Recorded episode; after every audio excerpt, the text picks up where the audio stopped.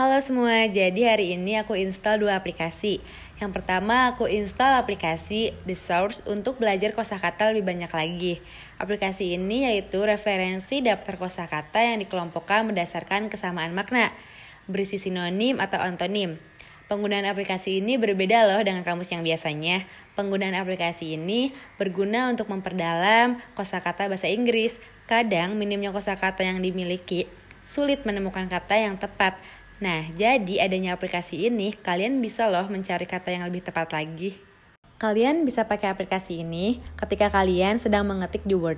Pertama, kalian tinggal klik kanan, kemudian kalian klik sinonim pada pintasan, dan klik aplikasi The Source. Yang kedua, aku install aplikasi Duolingo. Aplikasi ini untuk belajar bahasa, yang ternyata sudah tersedia dalam versi webnya juga. Aplikasi ini banyak banget bahasa yang bisa kita pelajari, jadi minimal kita harus bisa bahasa Inggris karena bahasa pengantar yang dipakai. Saat kita pertama kali membuka aplikasi ini, pertama kita bakalan disuruh buat milih bahasa. Apa nih bahasa yang ingin kita pelajari? Cara pembelajarannya juga dalam aplikasi ini menyenangkan dari yang awalnya menebak arti, pengucapan, dan mendengarkan. Dari kedua aplikasi ini, Duolingo mempunyai tampilan seperti game dan akan membuat seseorang yang menggunakannya betah karena merasa dia sedang bermain game. Tetapi, untuk aplikasi The Source itu menambah kita tentang kosakata lebih banyak lagi. Listening merupakan salah satu keterampilan yang wajib dikuasai untuk menunjang keberhasilan dan keterampilan berbahasa Inggris. Ada berbagai macam trik dan cara yang bisa dikembangkan untuk mengasah skill, misalnya melalui lagu, melalui film, melalui musik, melalui podcast, atau mendengarkan cerita dalam bahasa Inggris dengan audiobooks atau audio stories.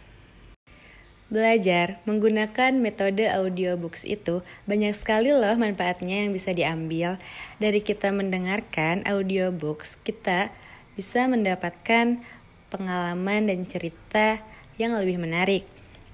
Kita juga bisa mendengarkannya sambil menyetir mobil, berjalan-jalan, memasak, membersihkan rumah, dan sebagainya. Kita tidak bisa melakukan ini semua sambil membaca buku cetak. Apabila kita menggunakan audiobooks, kita bisa melakukan hal apa pun yang bisa kita lakukan sambil mendengarkan audiobooks tersebut.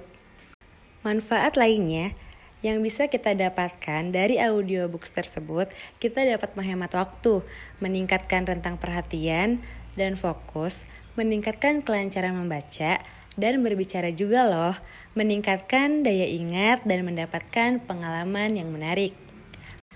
Salah satu contoh dari storybooks itu adalah Storynori, merupakan salah satu website penyedia storybooks terbaik. Ada berbagai macam audio stories yang disediakan dalam website ini, seperti original stories, classic audiobooks, dan lain sebagainya. Kemampuan menyimpan informasi terus meningkat seiring bertambahnya jumlah buku audio yang kita dengarkan. Yang terakhir, ada metode belajar bahasa Inggris menggunakan sleep learning, juga membantu upaya untuk menyampaikan informasi kepada orang yang sedang tertidur. Biasanya dengan memutar rekaman suara kepada mereka saat mereka sedang tertidur. Karena dengan tertidur dianggap penting untuk memperkuat memori kita saat kita sedang tertidur dan mendengarkan rekaman, ingatan kita tidak akan mudah lupa. Aku juga belum tahu banyak tentang sleep learning ini. Jadi, menurut aku sih, metode yang efektif yang digunakan untuk belajar bahasa Inggris ya metode audiobooks.